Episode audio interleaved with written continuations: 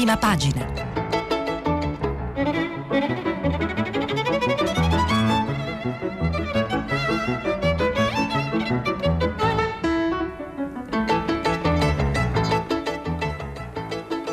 Questa settimana i giornali sono letti e commentati da Lucia Conte, giornalista dell'agenzia Asca News. Per intervenire telefonate al numero verde 800 050 333. Sms o WhatsApp anche vocali al numero 335 5634 296.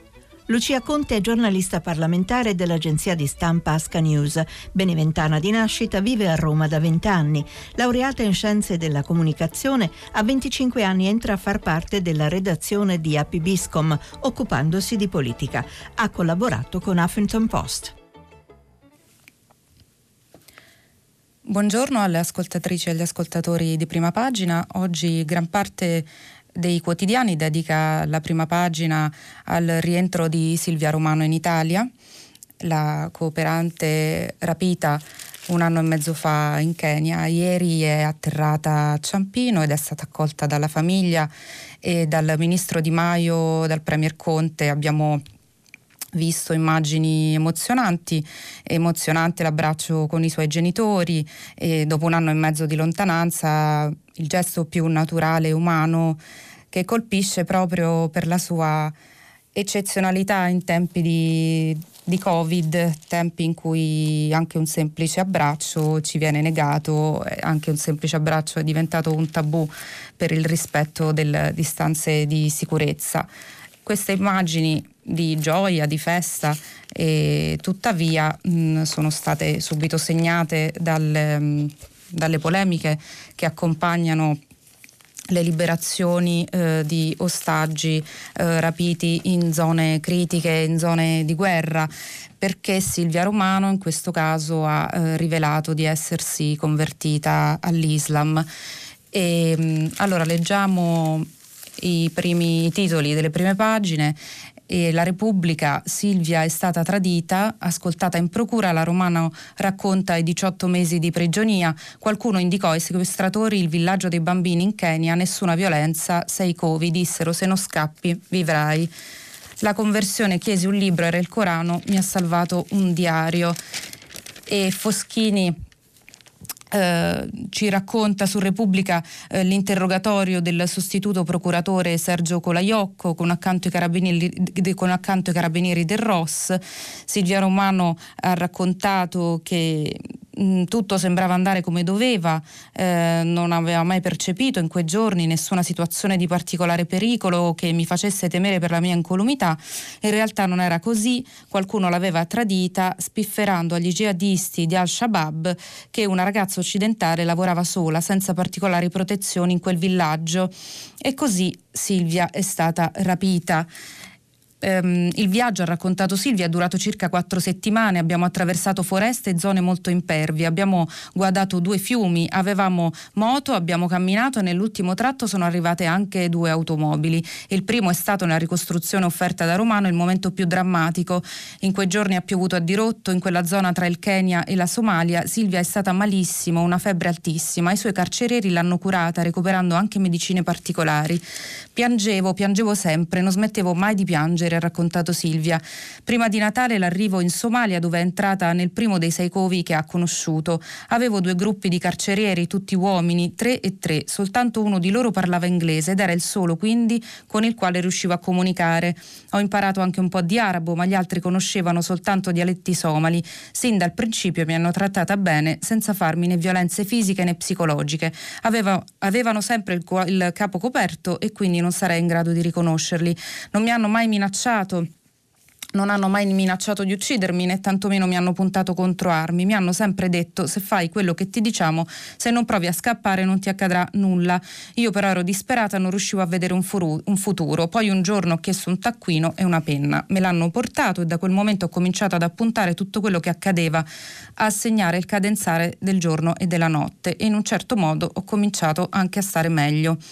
Silvia ha raccontato di aver cambiato sei covi, tutti in centri urbani e ci spostavamo in auto a piedi, sentivo le voci da fuori, ma non ho mai visto nessun altro se non i miei sequestratori, nessuno occidentale, nessuna donna. Ogni casa era in qualche modo attrezzata, dormivo su materassi o su teli, non sono mai stata né bendata né legata, mi portavano da mangiare quello che c'era, verdure, capretto, avevo chiesto degli spaghetti e una volta sono anche riusciti a portarmeli. Il percorso di conversione all'Islam, ha raccontato Silvia, è cominciato per caso. Ho chiesto dei libri e mi hanno portato il Corano, ho cominciato a leggere per curiosità e poi è stato normale. La mia è stata una conversione spontanea. La ragazza ha già incontrato una psicologa e l'argomento evidentemente verrà approfondito nelle prossime settimane. C'è da, capi- c'è da capire se invece la pressione c'è stata e Silvia eh, l'abbia subita inconsciamente. Alcune cose andranno approfondite tra un po' di tempo, spiegano gli investigatori, che però hanno scelto di non andare oltre. La ragazza ha negato di essere stata costretta alla conversione o a sposare un islamico e ha detto di non essere incinta. Se la conversione è stata una scelta personale, per noi basta così. La giovane ha anche raccontato alla psicologa di aver cambiato nome in Aisha. Mm, e a proposito del, della liberazione di Silvia Romano, Pietro Del Re su, um, su Repubblica ci racconta chi sono i sequestratori di Silvia e eh, la vittoria che questa liberazione ha segnato per la loro immagine. Potenti, spietati, scrive Pietro Del Re, e mai assoggettati alle grandi organizzazioni del terrorismo jihadista quale Al-Qaeda e lo Stato islamico, con il rapimento di Silvia Romano gli Al-Shabaab somali hanno messo a segno una grande vittoria propagandistica oltre che lucrativa. Anzitutto perché è con loro che l'intelligence turca è stata costretta a trattare per il rilascio della cooperante conferendo ai tagliagole islamici, sia pure in quanto sequestratori, una legittimità sul territorio che ancora non avevano. C'è poi il pagamento del riscatto di cui, come spesso accade in questi casi, non è svelato l'ammontare, ma che certamente arriva a diversi milioni di dollari, soldi che vanno a rimpinguare le già floride casse del gruppo, tanto che nel quartiere somalo di Nairobi sono state aperte decine di banche dove investire i proventi di rapimenti, rapine e taglieggiamenti in Somalia, Kenya e Uganda ma per gli Al-Shabaab il successo più inaspettato di tutta l'impresa è la conversione di Silvia Romano, avvenuta per di più senza costrizione, come lei stessa ha dichiarato, il che al mondo musulmano e non solo li mostra per la prima volta sotto un'altra luce, da assassini crudeli e implacabili quali erano considerati da tutti, salvo forse da qualche sceicco del Golfo, gli Al-Shabaab possono apparire adesso come carcerieri compassionevoli, poiché sono perfino riusciti a spingere l'ostaggio ad abbracciare il loro Dio e tornando in Italia a mostrarsi con il jihad verde, il colore dell'Islam. Nel momento in cui Al-Qaeda è ancora alla ricerca di un leader, lo Stato islamico si vede costretto ad approfittare del caos creato dal coronavirus in Iraq per tentare di rialzare la testa e i talebani sono spaccati tra chi vuole trattare con Washington e chi combatterlo. Ai somali riesce un colpo milionario che li pone finalmente in una posizione di primo piano nel network jihadista mondiale. E a proposito mh, della conversione di Silvia Romano eh, c'è un intervento sulla stampa di eh, Domenico di Domenico Quirico che come ricordiamo è stato anche lui ostaggio eh, nel 2013 in Siria per qualche mese. E Quirico eh, fa questa analisi, mm, dice c'è quell'abito che pesa, lei ha voluto indossarlo, ci condanna e ci coinvolge, non possiamo voltargli le spalle, si offre allo sguardo di ognuno, inganna o conferma, ci costringe a ricordare che chi ha subito un sequestro, nel tempo purtroppo senza via di uscita della jihad, vive inevitabilmente in più di un mondo. Non può ordinare al passato di spegnersi, invocare l'avvenire per illuminarlo, significa far rivivere dentro di sé, non nei verbali, verbali delle procure, frammenti di esistenza, illuminare volti, avvenimenti, scelte fatte durante la prigionia, con una luce che non può, purtroppo, come per noi essere bianca o nera, non può far scendere la sabbia che ricopre il volto delle cose, combattere l'oblio, scacciare la morte. E poi il nome, Conosco, dice Quirico, il rito dell'offerta della conversione per averlo vissuto.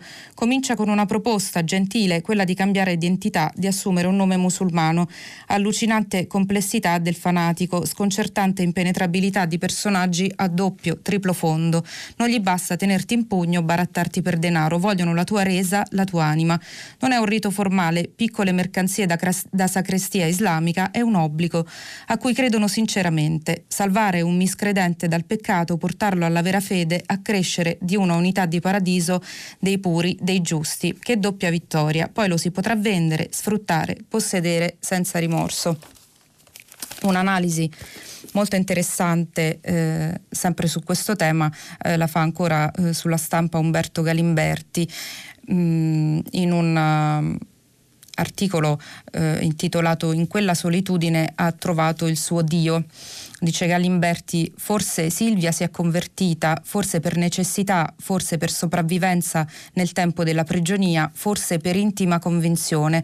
Non credo per la sindrome di Stoccolma, tipica di chi prova un sentimento per il proprio sequestratore, che si alimenta per tutto il periodo della prigionia fino a tradursi in un rapporto d'amore e di sottomissione volontaria, perché in questo caso Silvia, appena liberata, non avrebbe detto orgogliosamente sono stata forte e al suo ritorno non avrebbe abbracciato con gioia i suoi familiari dopo essersi separata per sempre dal suo amore.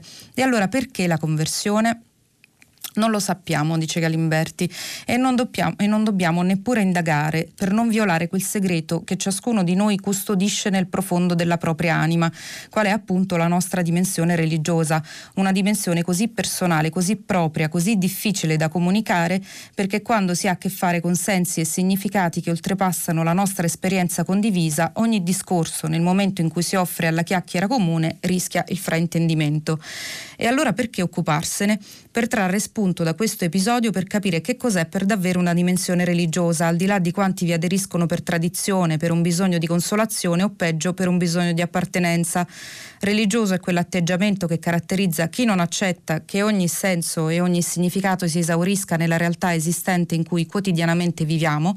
Religiosa è la ricerca di un'ulteriorità di senso che coloro che credono, chiamano trascendenza e che ciascuno di noi avverte in ogni momento di insoddisfazione, di delusione, di sconforto o anche di non compiutezza per quanto si va realizzando nel corso della propria esistenza. Forse fu proprio questo vissuto a spingere Silvia ad abbandonare per un certo periodo i propri progetti di vita in Italia e andare a prestare il suo aiuto in terra d'Africa tra la popolazione più indigente e più dimenticata della terra. E già questa sua scelta, che per il nostro abituale modo di pensare non trova di solito un'incondizionata approvazione, parla della sua dimensione religiosa che forse non trovava un'adeguata e sufficiente risposta nel suo dedicarsi alla cura dei bambini della parrocchia in cui viveva. È la stessa dimensione religiosa che promuove le scelte di Medici Senza Frontiere, di Emergency, delle organizzazioni non governative che salvano in mare i disperati della terra, di quanti si dedicano al volontariato, sia che credano o non credano in Dio. Dio nella religione è arrivato con molto eh, ritardo, scrive Gerardus van der Leuw, il più grande storico delle religioni del secolo scorso. Dio non è l'unico destinatario della dimensione religiosa, così come non lo è un generico amore del prossimo, perché il prossimo non è l'indigente che ha bisogno di noi, ma come ha scritto in un suo libro Enzo Bianchi, il prossimo siamo noi quando ci facciamo prossimi a chi ha bisogno di noi.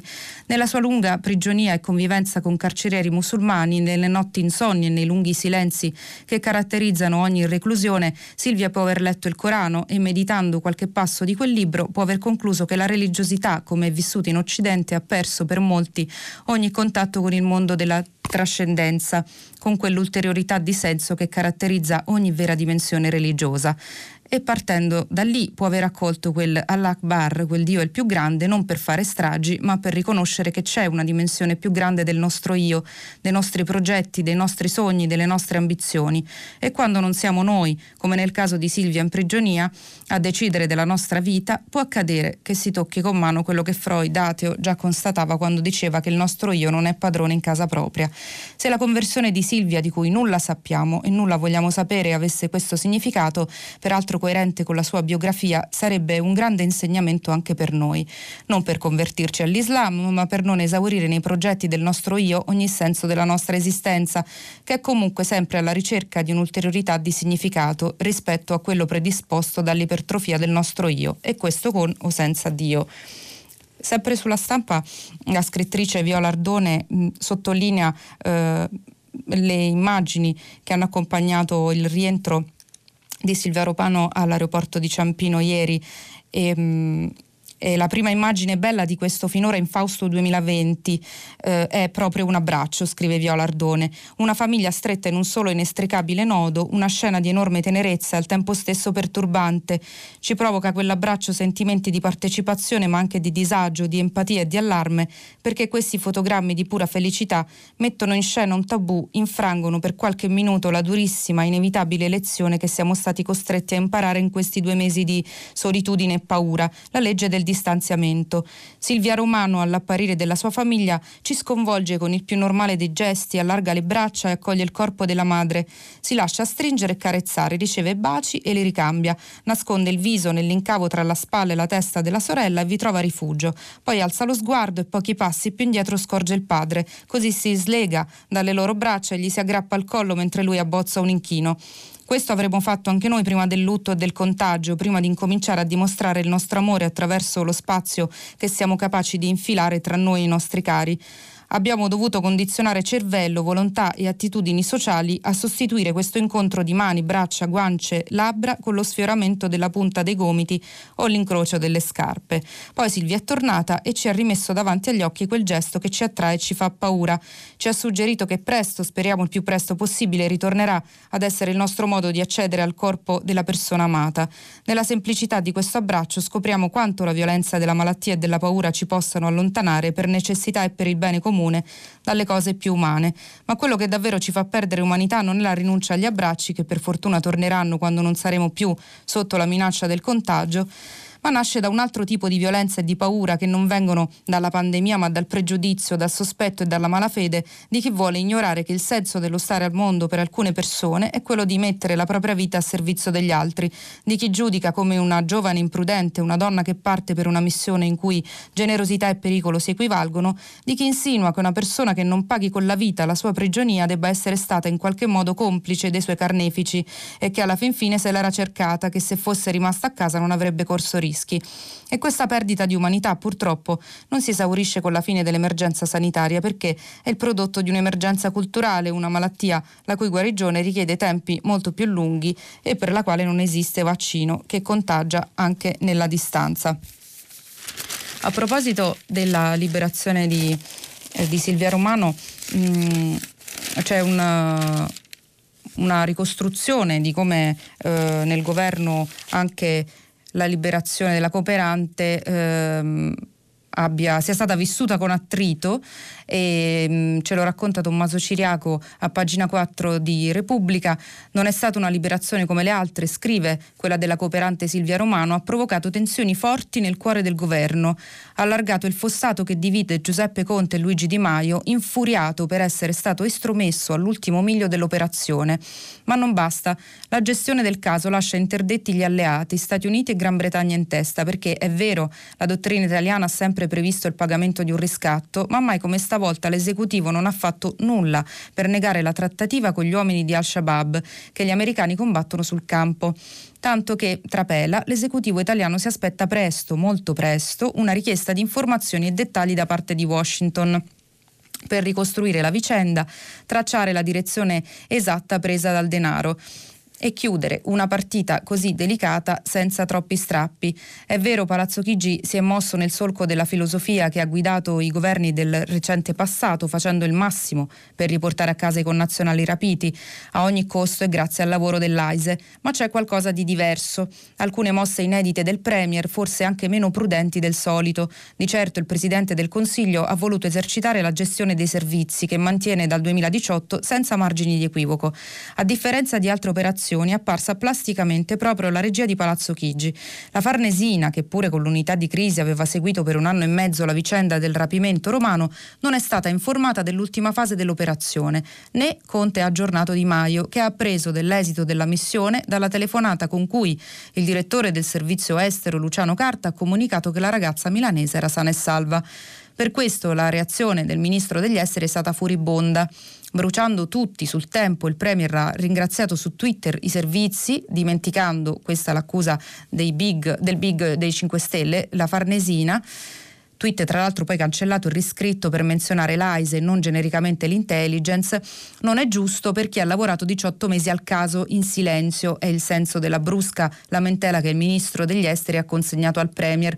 Di Maio tra l'altro non si aspettava neanche la presenza del Premier a Ciampino e invece si sono ritrovati insieme ad accogliere la ragazza, mentre il capo dell'esecutivo faceva attenzione a ringraziare, stavolta sì, anche l'unità di crisi del Ministero degli Esteri.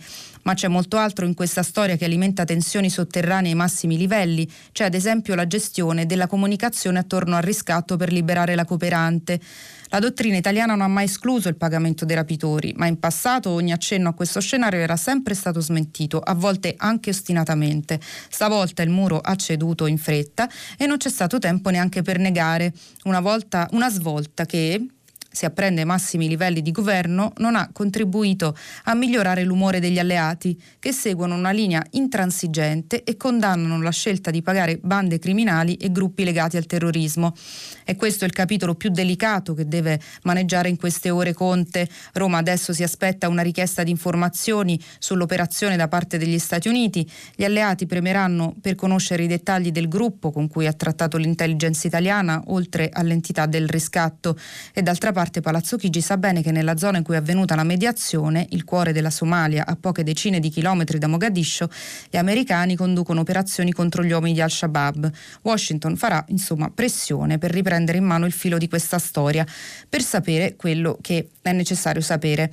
E l'Italia cercherà di chiudere la partita senza strappi e mh, mm, per chiudere eh, con uh, la, la, la, la, parte della rassegna sulla liberazione di Silvia Romano volevo eh, leggere qualche riga eh, di un articolo di Giampiero Gramaglia sul Fatto Quotidiano che ci ricorda chi sono ehm, gli altri italiani scomparsi e rapiti nel mondo. Dopo le liberazioni a marzo di Luca Tacchetto e ora di Silvia Romano, scrive Gramaglia, sono sei gli italiani rapiti e di cui ancora si attende la liberazione, anche se solo per due dei cinque la speranza che siano vivi è corroborata da elementi recenti. Sono il sacerdote Paolo Dall'Oglio, sequestrato a Raqqa in Siria il 29 luglio del 2013, il missionario per Luigi Maccalli, rapito in Niger la notte tra il 17 e il 18 settembre 2018 e che forse è in compagnia di un altro italiano di cui mancano notizie da tempo Nicola Chiacchio e tre venditori ambulanti napoletani Raffaele Russo, suo figlio Antonio Russo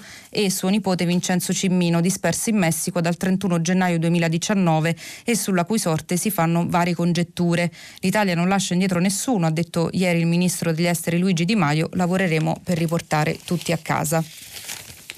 E ancora mh, sui giornali viene dedicato ampio spazio chiaramente ancora all'emergenza coronavirus. Eh, ieri per la prima volta mh, i contagi eh, sono arrivati sotto quota 1000 e soltanto, sono stati soltanto 802, una cifra mh, da pre-lockdown e il 50% continua a essere in uh, Piemonte e in Lombardia, dove peraltro uh, cresce anche il numero dei ricoverati in terapia intensiva. E proprio questa differenza di numeri e di contagi tra le varie regioni porta um, a, porterà molto probabilmente il governo a dare un via libera quasi per tutti, mh, diciamo a dare una cornice al, alla, a un'ulteriore spinta verso l'allentamento delle misure eh, di, di, sicurezza eh, che sarà eh, differenziata poi eh, di regione in regione sul messaggero eh, Simone Canettiere e Mauro Evangelisti ehm, scrivono eh, che l'idea del governo è, è, ribaltare la prospettiva. Dal 18 maggio lo Stato finirà di fare la chioccia delle regioni, ma saranno i vari territori che potranno decidere cosa riaprire. Detta così sembrerebbe un liberi tutti, invece il ministro Francesco Boccia la chiama operazione responsabilità. Nel DPCM che dovrebbe vedere la luce tra venerdì e sabato si fisseranno i parametri con tanto di linee guida dell'INAIL per la sicurezza dei lavoratori, per sbloccare i codici Ateco rimasti sigillati nella fase 1. Cosa significa? Il governo è pronto a dare il via libera a bar, ristoranti, parrucchiere, centri estetici, negozi di vendita al dettaglio di generi non alimentari, ma a condizione che le regioni stiano dentro i 21 parametri fissati dal Ministero della Salute e che produrranno un algoritmo inappellabile. In base a questo principio ci saranno dunque le pagelle dei vari enti locali con numeri e valutazioni pubblici aggiornati di settimana in settimana dopodiché ognuno risponderà dei propri dati e delle conseguenti riaperture. Il responso sui parametri non ci sarà prima di giovedì, saranno quelli veri valori da prendere in considerazione perché composti dai dati emersi nei primi dieci giorni della fase 2. Da quanto trapela in maniera ufficiosa, fonti di governo escludono che dal 18 la Lombardia, il Piemonte e la Liguria possano allargare le maglie. È troppo alto ancora il trend dei contagiati e troppi pochi tamponi e, um, il tutto al di là dell'indice di contagiosità che al momento è sotto controllo ovunque e dei dati incoraggianti di ieri, ma in questi casi non sarà il governo a imporre come nei precedenti decreti lo stop alle attività commerciali, bensì i numeri e dunque i parametri fissati dall'algoritmo. E un'accelerazione su questo fronte si è registrato ieri quando Matteo Salvini, leader dell'opposizione, ha fatto capire che era pronto a far scattare già da oggi liberi tutti nelle regioni a guida centrodestra e quindi subito è scattato l'allarme a Palazzo Chigi e si è deciso così l'appuntamento di oggi pomeriggio alle 18. Il Premier Conte, i ministri Boccia e Speranza incontreranno nella conferenza Stato-Regioni tutti i governatori per dare le loro linee condivise per la messa in sicurezza dei locali, un modo per sminare l'ennesima tensione ed evitare un braccio di ferro che in questo momento non serve. E, mh, mm, sul, sempre sul messaggero viene, ehm, c'è un'intervista alla ministra dell'interno Luciana Lamorgese che dice mh, mm, siamo vigili sulla movida, anche le famiglie ci aiutano. E, mh, mm, il ministro è abbastanza ottimista sull'andamento di questa fase 2 caratterizzata dall'allentamento di alcune restrizioni per questa seconda fase dell'emergenza, dice la Morgese, eh, abbiamo chiesto ai cittadini di far leva sul loro senso di responsabilità. Le misure adottate dal governo poi devono trovare la loro applicazione individuando un punto di equilibrio tra il primario obiettivo di salvaguardare la salute pubblica, da perseguire soprattutto con il divieto di assembramento, e l'esigenza di contenere l'impatto dei controlli sulla vita quotidiana dei cittadini. E in che ambito si sono registrate le maggiori irregolarità? Eh, viene chiesto alla ministra. Su scala nazionale dobbiamo continuare a porre la, la, matti, la, massima attenzione ai mezzi pubblici, ai quartieri della movida giovanile, agli esercizi commerciali che vendono cibi e bevande da sport. Poi nel prossimo fine settimana i controlli capillari si ripeteranno nelle aree verdi e lungo le spiagge perché purtroppo non possiamo ancora riprendere gli stili di vita che seguivamo prima dell'emergenza. Crede sia utile la funzione del cittadino sentinella? Credo che ognuno di noi sia la migliore sentinella di se stesso. Continuiamo tutti ad adottare seriamente le precauzioni del distanziamento sociale, così possiamo essere di esempio per gli altri. Poi, per convincere i più giovani a non mollare, sarebbe anche una spinta in più da parte delle famiglie e del mondo della scuola. Servirebbe anche una spinta in più da parte delle famiglie e del mondo della scuola.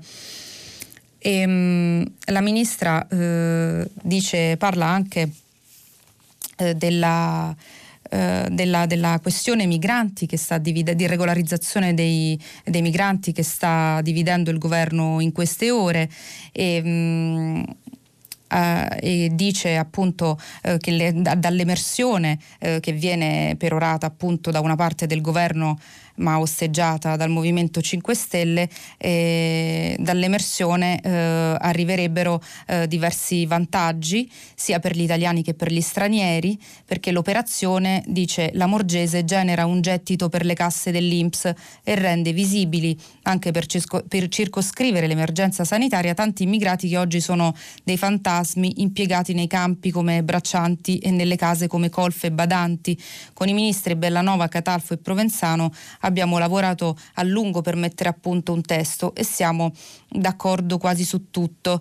E ho suggerito un'ipotesi intermedia, tre mesi di durata per i permessi di soggiorno temporanei, che mi sembra ragionevole, una proposta sulla quale però ancora non c'è una convergenza unanime. Spero che si riesca a trovare un accordo su questo punto per non gettare a mare il lavoro svolto insieme agli altri ministri.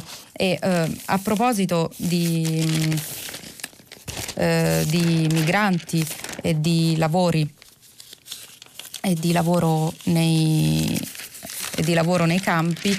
C'è il Sole eh, 24 ore che mh, mm, no, scusate il Corriere della Sera che pubblica mh, mm, un, dei dati delle banche dati delle principali organizzazioni agricole eh, che si sono registrati mh, mm, che sono registrati nell'ultimo mese. Questi dati che cosa dicono?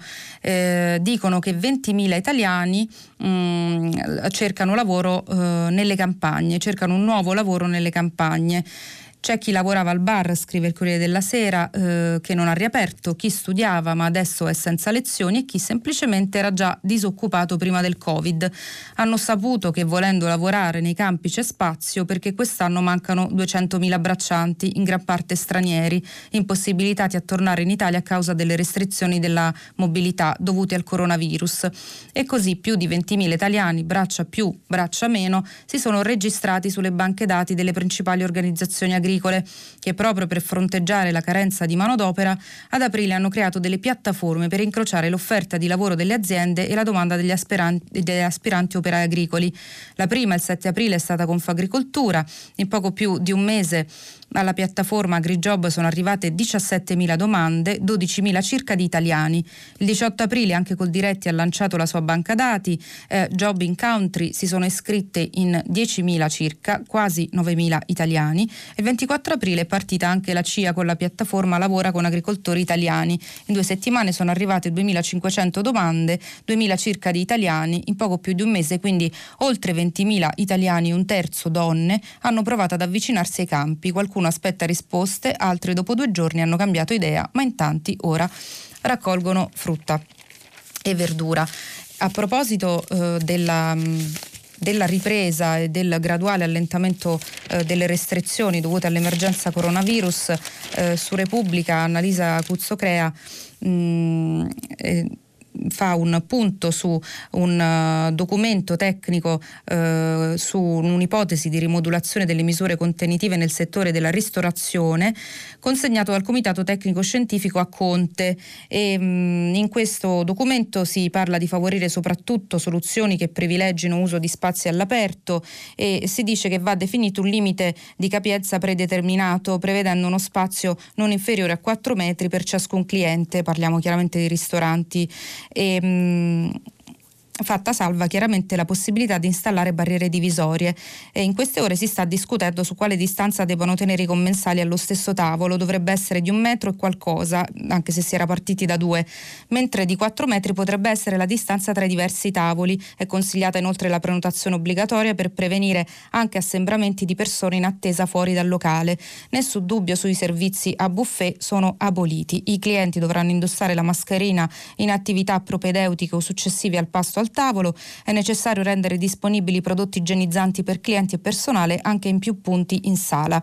Tutte le superfici dovranno essere igienizzate al termine di ogni servizio, evitando il più possibile utensili e contenitori riutilizzabili se non igienizzanti.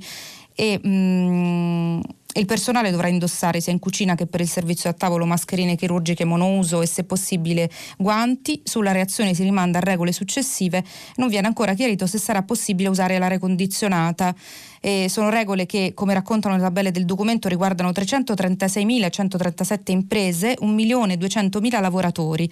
Quanto ai negozi, secondo quanto filtra, quelli sotto i 25 metri, eh, sotto i 25 metri quadri possono ospitare un solo cliente alla volta. Se ci sono due porte, da una si entra e dall'altra si esce. Se la porta è unica, come avviene nella maggior parte dei negozi, sta al titolare garantire che i clienti non si incrocino. Dentro devono essere indicati i percorsi da seguire per raggiungere la merce. L'abbigliamento non deve, non, mh, deve deve eh, sanificare vestiti provati, ma chi li indossa deve mettersi mascherine e guanti. E i negozi devono essere sanificati ogni giorno. Infine ci sono parrucchieri, barbieri ed estetisti, anche per loro la prenotazione dovrebbe essere obbligatoria, entrerà un solo cliente alla volta. L'idea è che nessuno sia in attesa all'interno a leggere la classica rivista. Sia i dipendenti che i clienti dovranno indossare guanti e mascherine e vanno sanificati di continuo strumenti e locali. Nessuna apertura invece è prevista neanche su base regionale per piscine e palestre. E a proposito eh, della seconda fase dell'emergenza coronavirus, oggi dovrebbe arrivare in Consiglio dei Ministri eh, un, decreto, un nuovo decreto mh, mm, che mh, mm, diciamo, stanzia 55 miliardi per il rilancio dell'economia provata dalla crisi e dal lockdown dovuto all'emergenza coronavirus.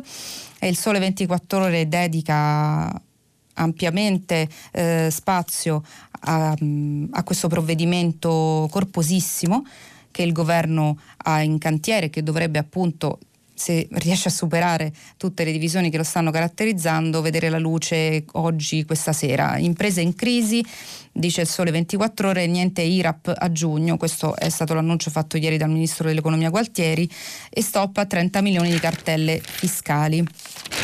E il, il Sole 24 ore... Mh, diciamo che sintetizza eh, i punti principali di questo decreto che il governo approverà in giornata e appunto mh, mm, un, viene confermato eh, il bonus da spendere per le vacanze sul territorio nazionale, si tratta di un credito di imposta per il 2020 in favore dei nuclei familiari con un reddito ISEE non superiore a 35 mila euro per il pagamento dei servizi offerti in ambito nazionale dalle imprese turistico-ricettive. È un credito pari a 500 euro per ogni nucleo familiare, 300 euro per i nuclei familiari composti da due persone e 150 per quelli composti da una sola persona. Eh, arriva anche l'indennità eh, per complessivi 1000 euro per colfe badanti.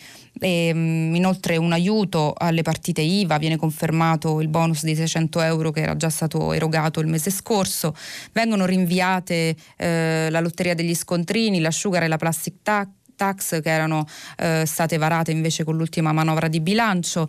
E, mh, mm, vengono appunto eh, elargiti fo- eh, soldi a fondo perduto per ehm, le imprese che fatturano fino a 5 milioni di euro, viene prorogata la cassa integrazione e eh, una norma che dovrebbe essere approvata con questo decreto e che sicuramente farà discutere è eh, anche mh, mm, una norma a favore dei finanziamenti alla politica. Con lo slittamento in avanti delle dichiarazioni dei redditi infatti eh, scrive il Sole 24 ore per molti partiti si rischia il rosso in bilancio. Dopo l'abolizione del finanziamento pubblico la principale fonte di approvvigionamento è il 2 per 1000 dell'IRPEF indicato proprio in dichiarazione dai contribuenti che però non arriveranno prima di fine anno. Per questo con il il decretone viene prevista la possibilità di erogare ai partiti politici un acconto del 2 per 1000 pari a quello ricevuto nel 2019.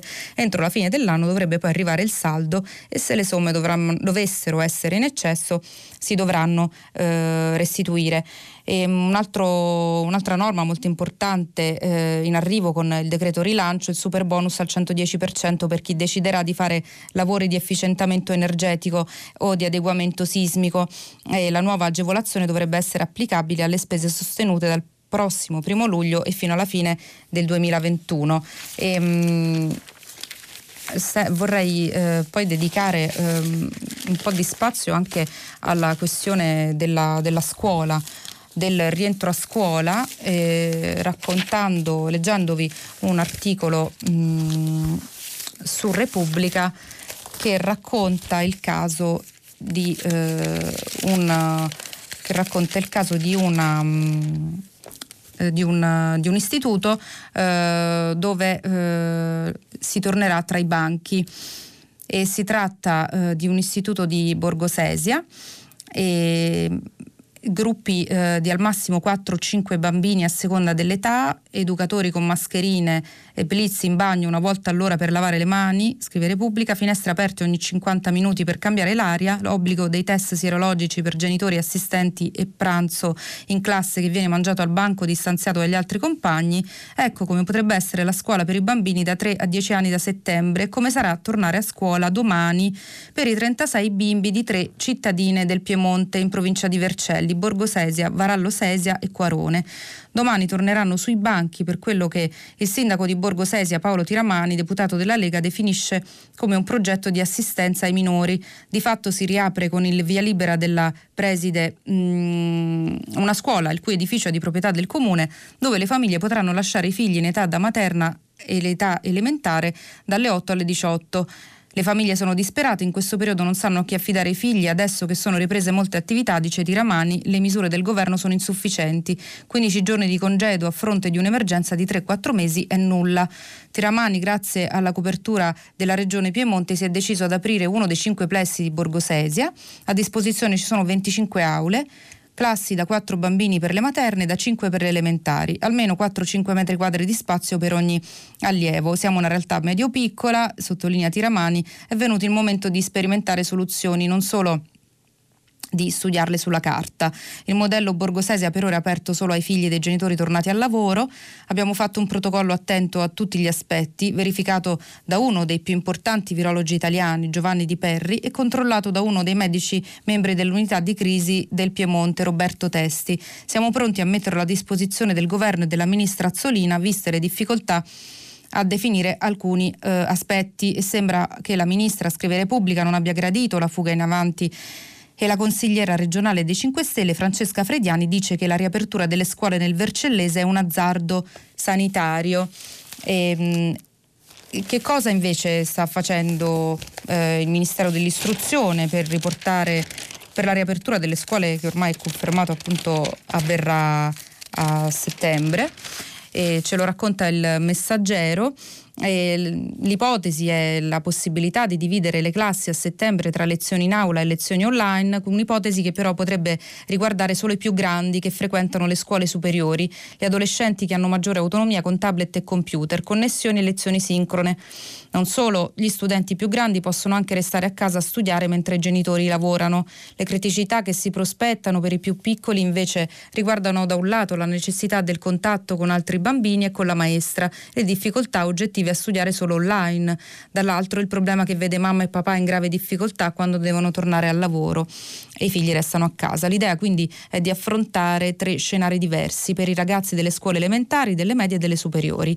Per gli studenti più grandi che si gestiscono meglio meglio da soli, dice la vice ministra dell'istruzione Anna Scani, prevediamo che una parte dell'attività sia comunque fatta in presenza, però molto probabilmente eh, continuerà a distanza e la didattica a distanza continuerà ad essere una parte del loro curriculum, dice Ascani. I bambini invece hanno assolutamente bisogno di recuperare una relazione in presenza, quindi nella scuola elementare e medie immaginiamo di poter avere la scuola in presenza, naturalmente riducendo ehm, i gruppi di classe, facendo in modo che una classe sia divisa in due, ma moltiplicando le attività che si fanno, cioè ai curricula tradizionali più musica, arte, sport, creatività digitale e laboratori, utilizzando per questo altri spazi che stiamo individuando insieme agli enti locali. Quindi a settembre il personale scolastico dovrà necessariamente aumentare. Ci stiamo confrontando con il Ministero dell'Economia, dice Ascani, per capire in che misura potremo contare su un ampliamento di organico e inoltre eh, una rivoluzione anche dell'orario scolastico che interesserà tutto eh, il primo ciclo. E proprio sulla conclusione del primo ciclo, quindi sull'esame di terza media è accertato che questo esame non ci sarà, i ragazzi dovranno concordare un argomento con i docenti, preparare un elaborato e poi illustrarlo online all'intero consiglio di classe, tutto entro la fine delle lezioni, orientativamente intorno all'8 giugno in tutte le regioni. Per i dirigenti però serve più tempo, almeno fino a fine giugno. E, mh, a proposito eh, del a proposito del, della didattica online e del tempo passato eh, davanti e connessi davanti a un computer, ehm, un tempo che si è eh, notevolmente amplificato in questi due mesi eh, di, di, lockdown. Mm, c'è un, un articolo eh, a pagina 7 del Fatto eh, che parla proprio di questo, iperconnessi tutto il giorno, il dramma di un giovane su tre e, parla di una, dei numeri raccolti dall'Associazione Nazionale per le Dipendenze Tecnologiche con scuola.net e a marzo il traffico eh, dati su rete fissa è salito del 64% in Italia e il 35% dei ragazzi è online tra le 11 e le 14 ore al giorno. Prima del lockdown solo il 15% sfiorava le 10 ore sul monitor e l'indagine fotografa la quarantena di oltre 9.000 ragazzi ragazzi tra gli 11 e i 21 anni. Già prima si abusava, ora la dipendenza digitale può esplodere, avvisa Giuseppe Lavenia, presidente eh, dell'Associazione Nazionale per le Dipendenze Tecnologiche. È una questione di chimica online, il corpo produce dopamina e endorfine, ormoni della suefazione. La dopamina cresce con la ricerca di nuove informazioni, le endorfine salgono con le interazioni sui social. Quando aspettiamo una notifica o navighiamo senza meta come lo zapping TV, se aggiorniamo a ripetizione la pagina della posta risposta elettronica, messaggiamo in chat su Facebook o Twitter, la dopamina dà una strana gratificazione, perciò è difficile staccare la spina. Come col gioco d'azzardo e la cocaina, internet può dare dipendenza, dice Lavenia. Circa il 10% della popolazione con la quarantena rischia la suefazione. La rassegna di oggi finisce qui, vi aspetto dopo la pubblicità per il filo diretto. Lucia Conte, giornalista dell'agenzia Asca News, ha terminato la lettura dei giornali di oggi. Per intervenire chiamate il numero verde 800 050 333.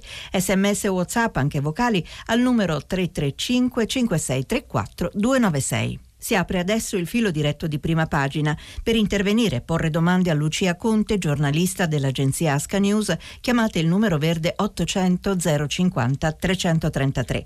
Sms WhatsApp, anche vocali, al numero 335 5634 296. La trasmissione si può ascoltare, riascoltare e scaricare in podcast sul sito di Radio 3 e sull'applicazione Rai Play Radio. Vi ricordo che stiamo pubblicando i vostri messaggi, anche vocali, sul sito di Radio 3. Pronto? Dottoressa Conte, buongiorno, Massimo da Milano, bentornata.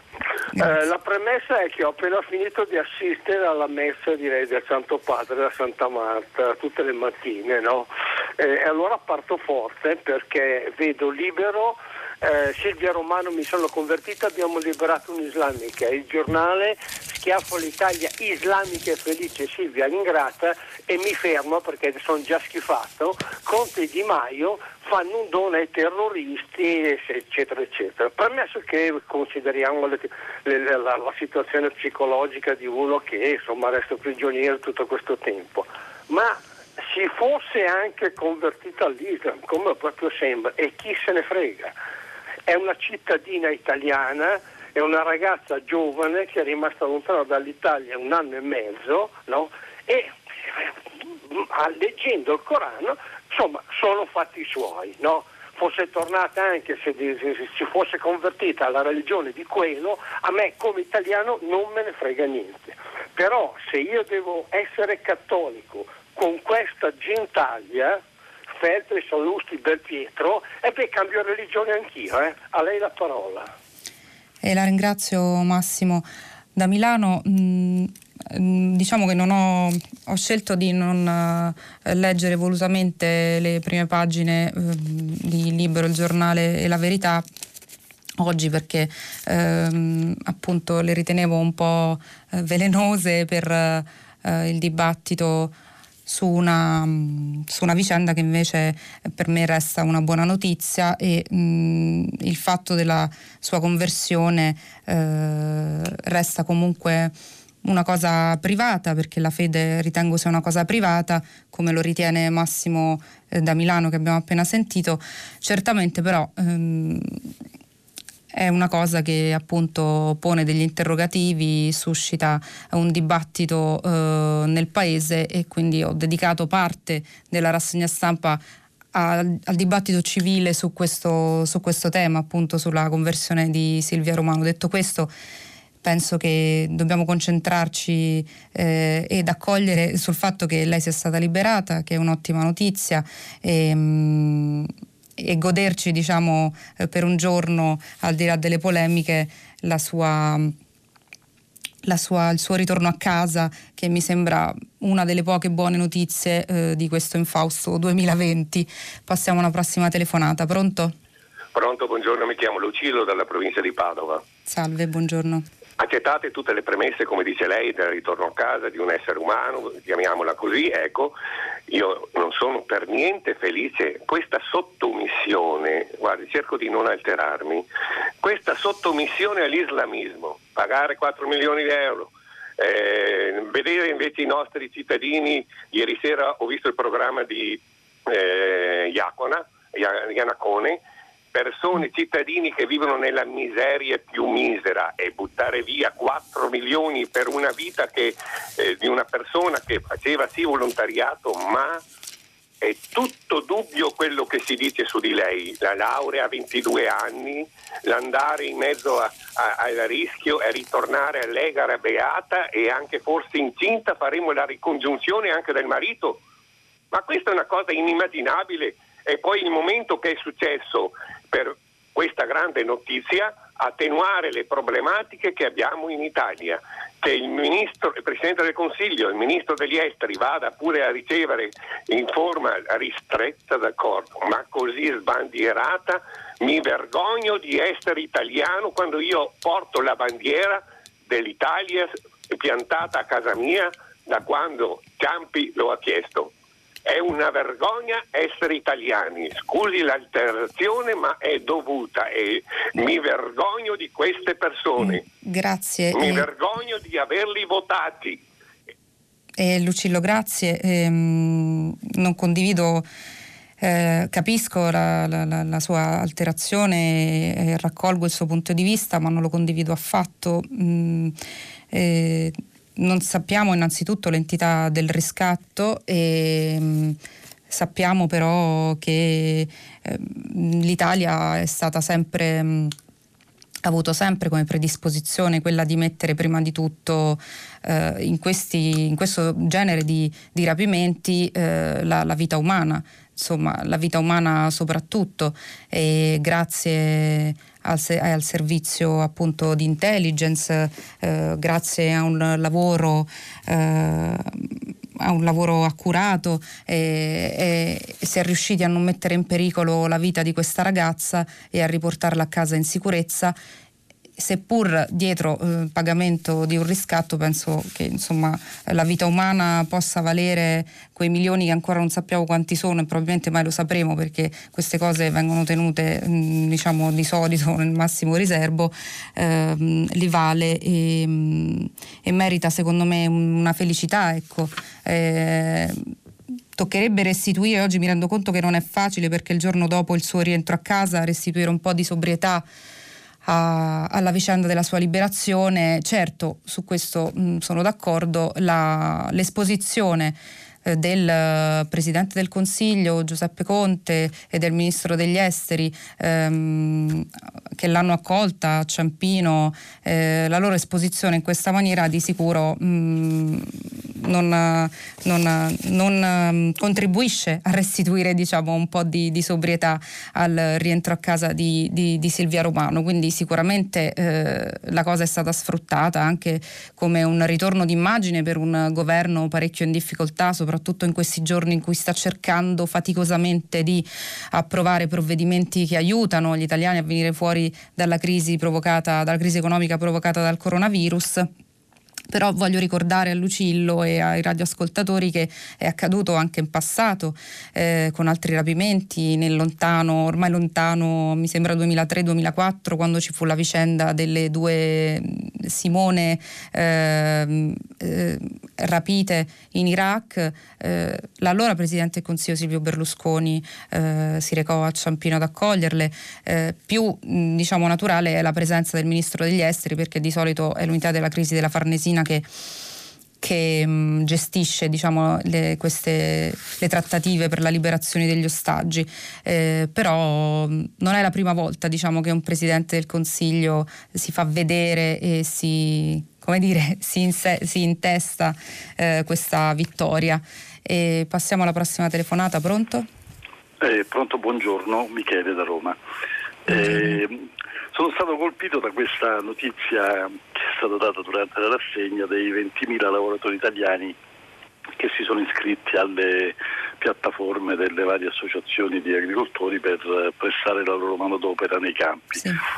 La, mi è sembrata un'ottima notizia perché intanto diciamo, dimostra come poi molte persone trovandosi di fronte a questa crisi devastante provocata da, dall'emergenza sanitaria poi sia disposta a rimettersi in gioco e questa diciamo, è, è, la buona notizia. Dall'altra non ho potuto fare a meno di chiedermi in primo luogo se queste persone poi, eh, se è vero che sono persone che hanno perso un lavoro che semmai facevano da, da, da tanti anni, un lavoro diverso da quello agricolo che eh, eh tutti sappiamo essere anche fatto di, di fatica fisica e quindi di, di richiedere determinate condizioni, sarà in grado realmente di svolgerlo.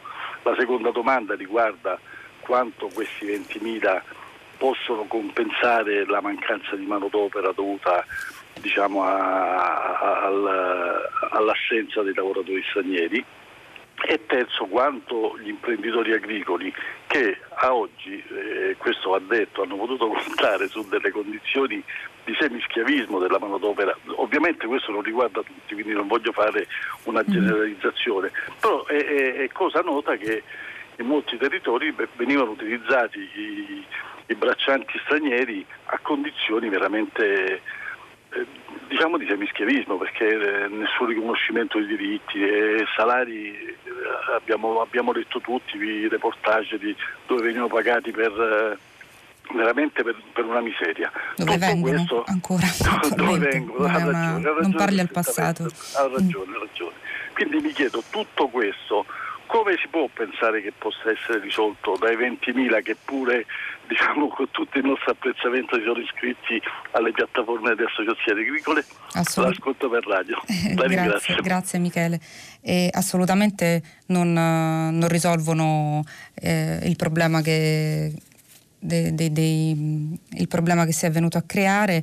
Era un dato che mi sembrava interessante riportare Mm, per appunto come, come, uno dei risvolti della crisi economica causata dal coronavirus e um, mi chiedeva eh, da dove provengono queste persone, que, mm, più o meno questi 20.000 che si sono iscritti, da che lavori provenivano. Eh, in realtà non ho fatto in tempo a leggere, ma il Corriere eh, riporta le storie di ragazzi che erano impegnati soprattutto nel, te- nel settore turistico e che hanno deciso, insomma, eh, visto che il settore del turismo è uno dei, dei, più colpiti da questa crisi, di reinventarsi in questa maniera eh, andando a lavorare nei campi. C'è la storia, ad esempio, sul Corriere della Sera di Angela che dice mi occupavo di turismo, ora raccolgo le fragole, oppure di, ehm, di, tre, di cinque camerieri salentini di un agriturismo eh, che, mm, che, stanno appunto tornando alle origini e, e, quindi tornando al lavoro nei campi. Questo è sicuramente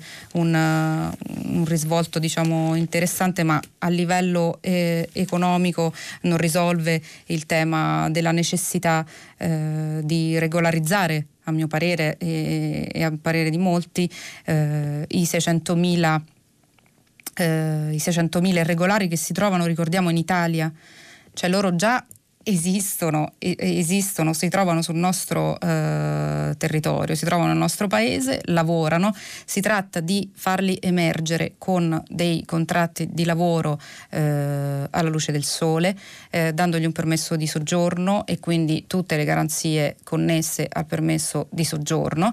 E, ehm, mh, quindi no, assolutamente questi 20.000 italiani che si sono iscritti al, alla, data, alle banche dati delle principali organizzazioni agricole non tolgono nulla la necessità di questa regolarizzazione eh, cui andando, verso, la, verso cui si sta andando, anche seppur con tutte le divisioni del governo, però insomma ricordiamo che si tratta di persone che sono già presenti sul, nel nostro paese, già lavorano nei campi, lavorano come colf, lavorano come badanti, ma è nero, si tratta di far emergere. Poi si parla di 600.000 in verità, ma chiaramente eh, si dà la possibilità ai datori di lavoro di regolarizzarli, ma non saranno regolarizzati in 600.000 perché non tutti i datori di lavoro evidentemente sceglieranno di regolarizzarli proprio eh, per alcune delle ragioni che diceva Michele, perché è più conveniente sfruttarli con salari da fame in condizioni che non esito a definire di schiavitù. Tuttavia volevo ricordare ehm, una, un punto interessante, eh, rapidissimo, eh,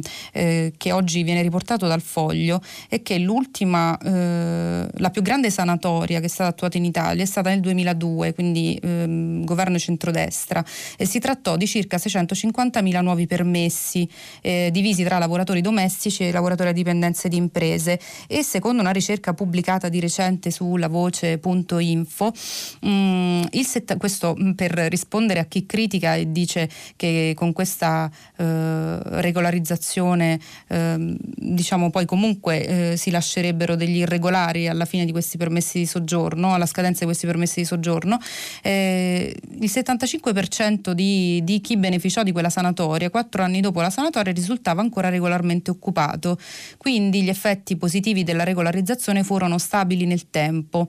E questo per dire appunto che anche i dati confermano che, eh, l'utilità di questa regolarizzazione. E passiamo alla prossima telefonata, pronto? Pronto, buongiorno, mi chiamo Augusta, telefono da Udine. Io faccio questo intervento con timore e tremore, come diceva Kierkegaard, perché vorrei in, dare la dovuta e rispettosa attenzione a quanto ha dichiarato Silvia Romano. Ha detto che ha maturato la sua conversione attraverso la lettura del Corano.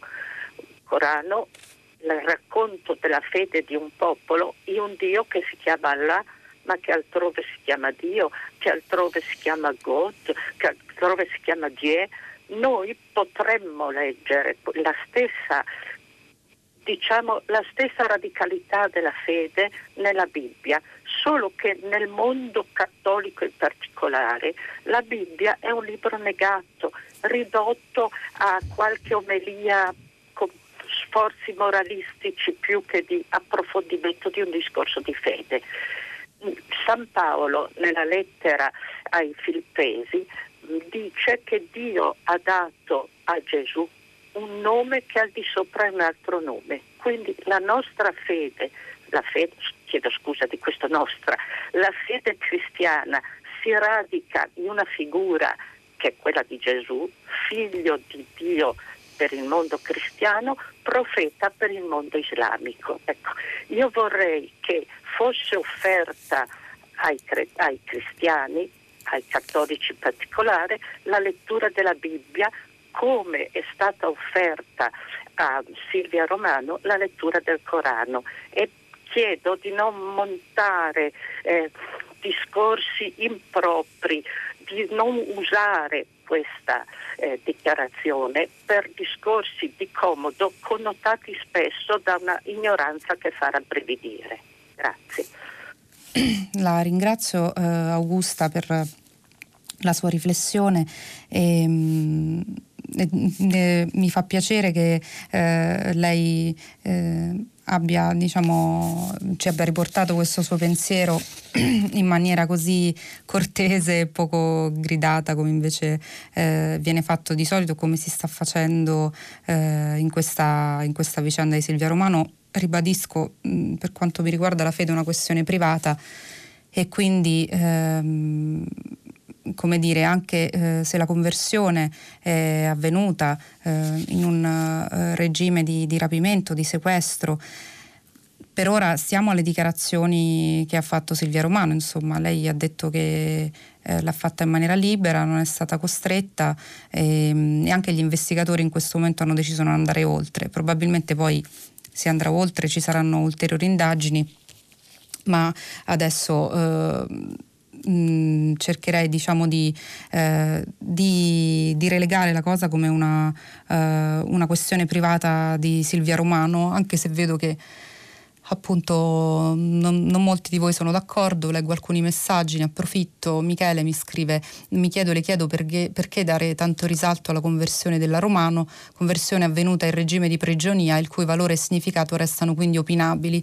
Potrebbe forse rientrare nel patto concluso tra i rapitori, il governo italiano e l'ostaggio per la sua liberazione? La storia comunque ci insegna che parte o tutto l'ammontare del riscatto pagato sarà utilizzato per compiere attentati terroristici con il relativo corollario di vittime innocenti. Per una vittima civile salvata avremo innumerevoli vittime innocenti uccise, a riprova dello spessore morale religioso dei fedeli della religione alla quale la Romano ha deciso più o meno liberamente di eh, convertirsi.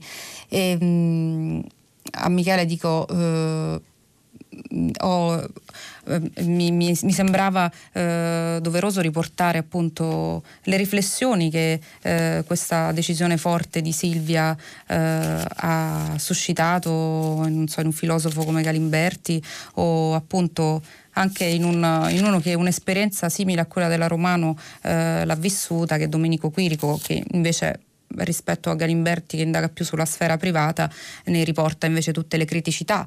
Quindi ehm, credo di aver dato abbastanza... Mh, eh, un, un, un, ampio spettro di, di, di opinioni sulla, sulla questione. E, mh, e ancora eh, Vincenzo da Portogruaro, sempre sul tema del, di Silvia Romano, dice perché i giornali di destra si stanno accanendo contro la liberazione di Silvia Romano evidenziando negativamente la sua conversione all'Islam? È così difficile gioire per la liberazione di una nostra giovane connazionale dopo ben 18 mesi nelle mani di pericolosi terroristi? eh, saluti Vincenzo da Portogruaro e ancora eh, Silvia, se gli Stati Uniti eh, protestano per le trattative per la liberazione di Silvia Romano, forse bisognerebbe ricordare loro la strage del Cermis. E ancora un messaggio non firmato, la Romano si è anche convertita all'Islam nonostante abbia saputo come i musulmani trattino le donne, poteva scriverci che desiderava rimanere con i suoi rapitori, noi avremmo risparmiato eh, fatica eh, e soldi. Quindi mh, diciamo questi messaggi eh, critici, anche insultanti rispetto alla cooperante liberata, vedo che mh, continuano ad arrivare anche eh, a Radio 3 e mh, non soltanto su, su eh, su, sugli, sui social, insomma su Facebook e su Twitter come abbiamo visto ieri eh, dove è montato l'odio appena sono state trasmesse le immagini di Silvia Romano eh, atterrata a Ciampino. Allora passiamo alla prossima telefonata, pronto? Sì, pronto, buongiorno, mi, mi chiamo Giovanni, telefono da Bologna. Io sono un medico in pensione, per, volevo già telefonare nei giorni scorsi per il problema del corona, oggi però telefono per un altro motivo ed è il, quello che hanno già trattato dei precedenti ascoltatori, cioè la liberazione della Silvia Romano. Ehm, la prendo un po' lunga, però poi sarò brevissimo. Eh, secondo me, come in molte altre categorie, il mondo si divide in due categorie, i buoni e i cattivi, anche se so perfettamente che le cose non sono così eh, separate, che fra il nero della cattiveria e il bianco della bontà ci sono mille sfumature di grigio e che non sempre i buoni si comportano da buoni i cattivi si comportano da cattivi. Però le posizioni che ho sentito sia dai giornali che dagli ascoltatori mi fanno pensare eh, che queste due categorie esistono.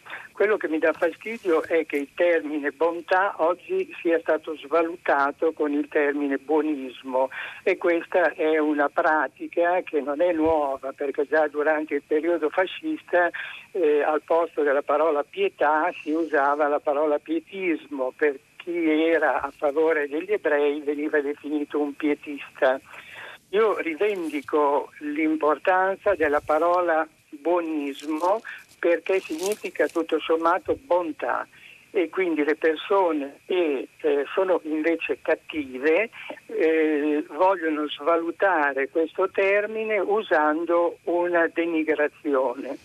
E, eh, però quello che voglio dire in conclusione è questo, che eh, il seme della bontà che ha sparso Silvia Romana, al di là delle conclusioni, delle conseguenze, eccetera, lascerà comunque degli aspetti di bontà. Mentre i semi di cattiveria che spandono i vari Salvini e i vari direttori di giornali che non nomino nemmeno, lasceranno altrettanti eh, semi di cattiveria. Arrivederci, grazie. Eh, grazie Giovanni. Mm, io penso che siano la maggior parte, eh, che sia la maggior parte ehm, mm, della parte diciamo che, di, di, di buoni, di coloro che considerano eh, quello che ha fatto Silvia, quello che faceva eh, Silvia Romano eh, in Africa, ehm, il suo impegno mh, mm, per l'Africa e nella ONG eh, della quale era volontaria che lo considerano una, lo considerano in maniera positiva, come un aspetto positivo. Ora eh, ci tocca dare conto perché appunto eh, arrivano numerosi messaggi qui anche a Radio 3 di chi invece critica questo tipo di atteggiamento e il costo eh, che il, lo Stato italiano ha pagato eh, per vederla libera, eh, però credo che, che invece mh, il vedere seppure al termine di, una, di, un periodo di prigionia e quindi dopo un periodo doloroso, vedere eh, il sorriso eh, di, di, una, di, una, ragazza insomma, che, che, si è impegnata eh, che si impegna davvero ehm, per i bisognosi, ehm, eh, penso che in, nella maggior parte di noi eh, porti sentimenti positivi. Ecco. Eh, voglio pensare che eh, siano pochi gli, odia- gli odiatori, scusate, ehm, ma sia di più la, chi vede in, que- nel gesti di Silvia e nella sua liberazione una bella notizia, appunto. Credo che, che sia così, insomma, ehm, anche eh, la maggior parte dei commenti mi sembra eh, che vada in quella direzione, al di là poi dei, dei pregiudizi o dei titoli eh, più o meno islamofobi a cui assistiamo, ma non è la prima volta, ripeto, mm, l'ho ricordato diciamo, anche in occasione di altri rapimenti e eh, liberazioni, soprattutto di donne. Ho citato prima mh, mm, le due Simone, ma ricordo anche Vanessa e Greta, rapite in Siria per qualche mese, più di recente, insomma, qualche anno fa. E il copione diciamo che è sempre lo stesso dell'odio, del, perché sono andate, del, sono delle ragazzine capricciose, eccetera. Però voglio pensare, e no, ne sono fermamente convinta, in verità, che in, in, molti, nella maggior parte di noi suscita soltanto eh, sentimenti positivi questa vicenda. E, mh, vedo, leggo un messaggio. Eh, di Luisa da Torino. Eh, buongiorno, le risulta che i parlamentari si siano autotassati per contribuire alla raccolta fondi per il coronavirus? Allora, eh, autotassati no, nel senso che non hanno rinunciato a parte della propria indennità eh, in favore, mm, diciamo, per, per donazioni eh, per donazioni mm, a, a ospedali o, o, cose di questo tipo, però mh, mm, in verità ehm, sono, sono, state attivate eh, diversi, diversi, canali che vanno dalla politica alla protezione civile eh, per aiutare appunto eh, il paese in questa emergenza coronavirus. Per esempio Mm, i risparmi, il Presidente della Camera eh, qualche tempo fa ha, ha annunciato che i risparmi della Camera saranno versati appunto sul conto della protezione civile e i parlamentari dei 5 Stelle hanno, hanno donato il taglio dei propri stipendi, loro sì, eh, perché mh, come sappiamo si eh, riducono i propri stipendi da quando sono stati eletti e ogni, diciamo, ogni eh, mese decidono di, eh, de, di, donarli ad una causa e questa volta la causa è l'emergenza coronavirus, però anche il PD ha attivato delle delle raccolte fondi tra i propri parlamentari, insomma una sottoscrizione ehm, di una somma eh, da donare per l'emergenza, anche la Lega e Italia Viva, e, insomma diciamo che la politica si è attivata eh, per, um, per, aiutare anche con uh, propri fondi eh, il paese nell'emergenza coronavirus. E pronto? Pronto, sono Maria Venezia. Allora, io volevo soltanto mh, mm, di, insomma, parlare a proposito delle eh, ONG che operano in Africa. Mm, eh, L'Africa di adesso non è più l'Africa di, di cent'anni fa o di 50 anni fa. Eh, mi rifaccio anche a un programma, mm, un documentario che è stato fatto su Al Jazeera ehm, nel 2013 mi sembra, che era molto interessante su come noi veniamo percepiti in Africa, eh, adesso che poi c'è un proliferare delle N- ONG eh, islamiche, perché sono tante, che mm. operano in Africa, che sono molto ben accette, che, perché hanno un approccio che è l'approccio giusto, cioè hanno il, il denominatore comune della religione, eh, hanno la, la, capacità di sapersi approcciare nella maniera giusta, si fondano sullo zakat, che è il terzo pilastro dell'Islam, hanno una concezione anche completamente diversa dalla nostra rispetto ai profitti.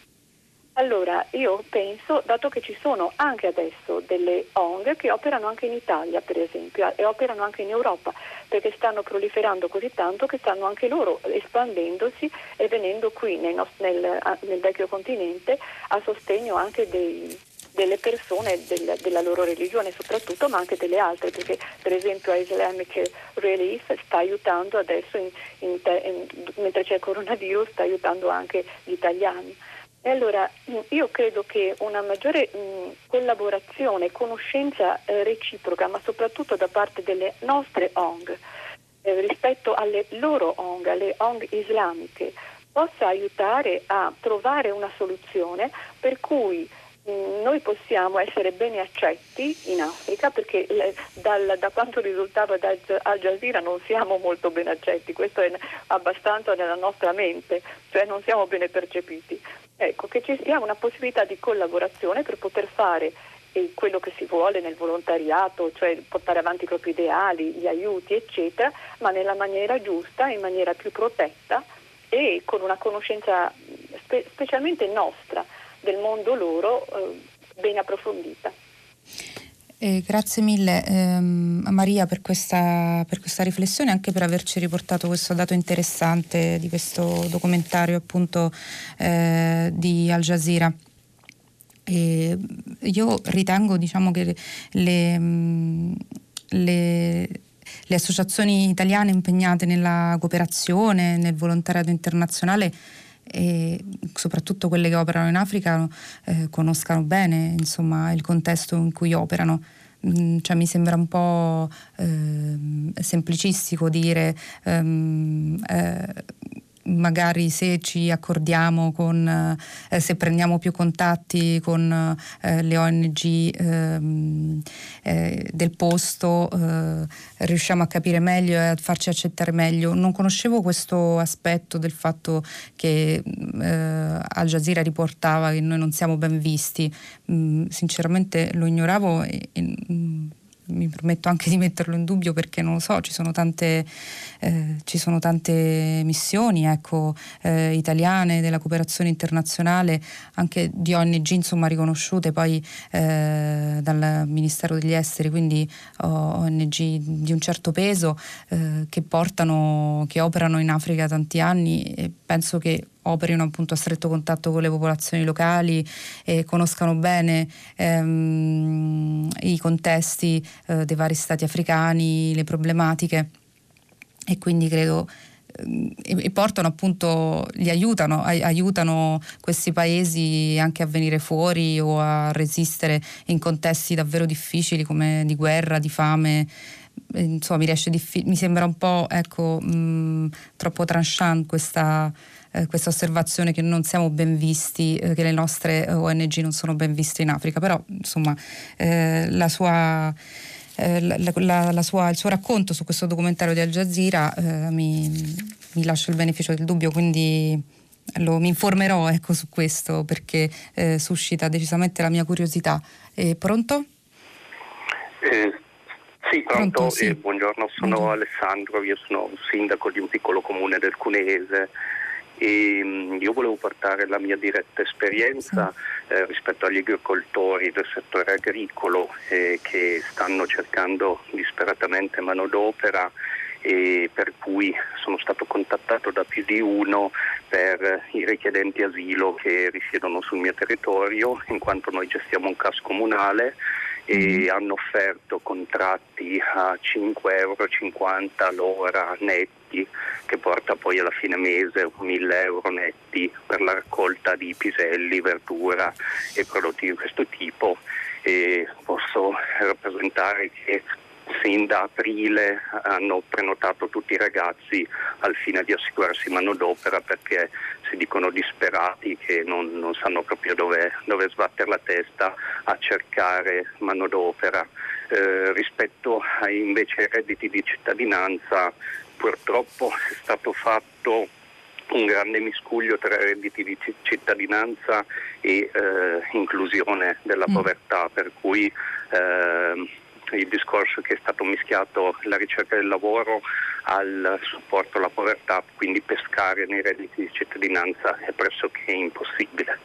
Grazie.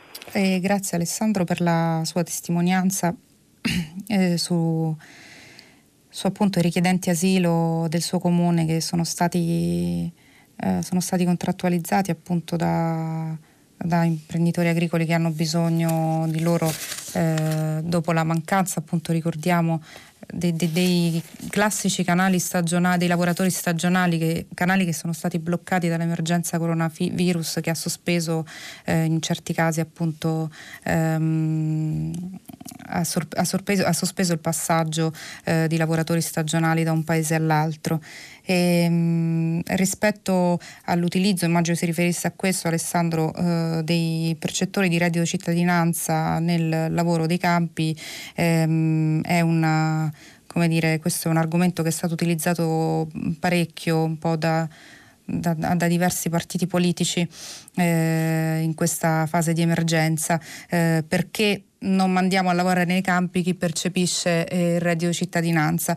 E in verità la, la, questione, appunto, come dimostra la testimonianza del, di, del sindaco eh, che abbiamo appena sentito, è abbastanza complessa perché il reddito cittadinanza eh, a volte viene confuso con quello di inclusione che era quello che stato, era stato pensato eh, per um, i più poveri eh, dal, nella scorsa legislatura.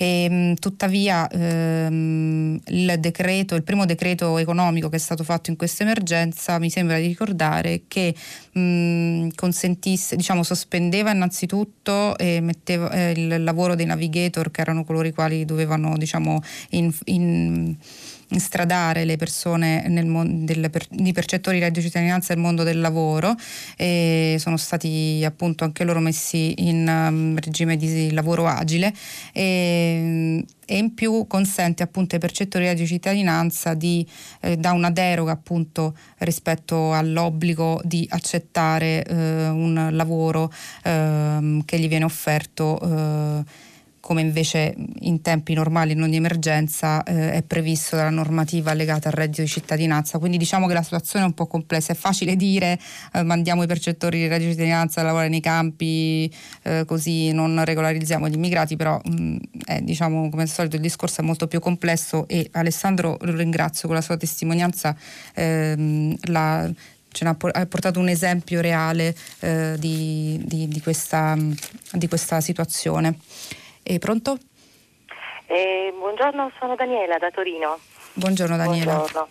Eh, senta, mi scuso, sembra che cioè, passo a arg- argomenti più piccoli rispetto ai grossi temi toccati, molto interessanti su cui non mi pronuncio, diciamo che sono in linea con le sue idee, soprattutto sul primo tema. Però, okay. vabbè, scioccante. Mm-hmm. Eh, a parte questo, eh, c'è una cosa che lei ha mm, detto a proposito della riapertura dei servizi di ristorazione. Sì. Eh, questa cosa è stata detta di utilizzo di cose non, mm, non materiale non riutilizzabile. Sì. Allora spero solo che questo non sia, cioè che non si torni mm. all'uso della plastica, che si possano lavare le stoviglie, che non arrivi un decreto di questo tipo perché ci, se no torniamo da capo su problemi che poi dovremo di nuovo riaffrontare dell'inquinamento da plastica. Io spero vivamente, perché tanto lavare come ci si lava le mani, non buttiamo via le mani, si potrà lavare anche la roba e spero vivamente che non si arrivi a una follia del genere. Eh, grazie. Eh, grazie. Eh, e grazie Daniela, lo, lo, spero anche io in verità, però mh, temo che stiamo andando in quella direzione, eh, nella direzione di eh, imporre ai ristoratori di utilizzare posate monouso. Poi mh, eh, anche se comunque mm, anche io non vedo il problema visto che eh, le stoviglie di solito dei ristoranti vengono lavate diciamo ad alte temperature quindi eh, non credo affatto che ci sia pericolo di essere contagiati non possono essere un, un, veicolo di contagio per quello che sappiamo appunto di questo virus. E sì eh, il tema appunto poi dello smaltimento di questa mole eh, di rifiuti è un tema che già è venuto a galla prima ancora che aprano i ristoranti con lo smaltimento di guanti e mascherine cioè quindi di dispositivi di protezione eh, che siamo obbligati a utilizzare per proteggerci appunto dalla diffusione del virus. Mm, già per strada se ne vedono parecchie eh, buttate per terra, questo è da eh, diciamo Uh, relegare alla inciviltà uh, di quanti sono abituati a buttare mh, mm, rifiuti a terra come cicche di sigarette butteranno quindi anche le mascherine a terra però in verità anche per chi invece le smaltisce in maniera corretta eh, da quello che sappiamo vengono fatte con materiale indifferenziato, quindi vanno nell'indifferenziato, non sono eh, materiale riciclabile, soprattutto le mascherine eh, chirurgiche, insomma, quella, quelle usa e getta. Quindi sì, questo sarà un grande tema della ripresa, anche io mi auguro come lei, ma temo, le ripeto, che si vada in questa direzione. Non so poi quanti ristoratori l'accetteranno di utilizzare posate monouso eh, per la ripresa delle proprie attività. E noi ci fermiamo qui dopo il giornale radio eh, Vittorio Giacopini conduce pagina 3, a seguire le novità musicali di primo movimento e alle 10 come sempre tutta la città ne parla, approfondirà un tema posto da voi ascoltatori. Potete riascoltarci sul sito di Radio 3. A risentirci.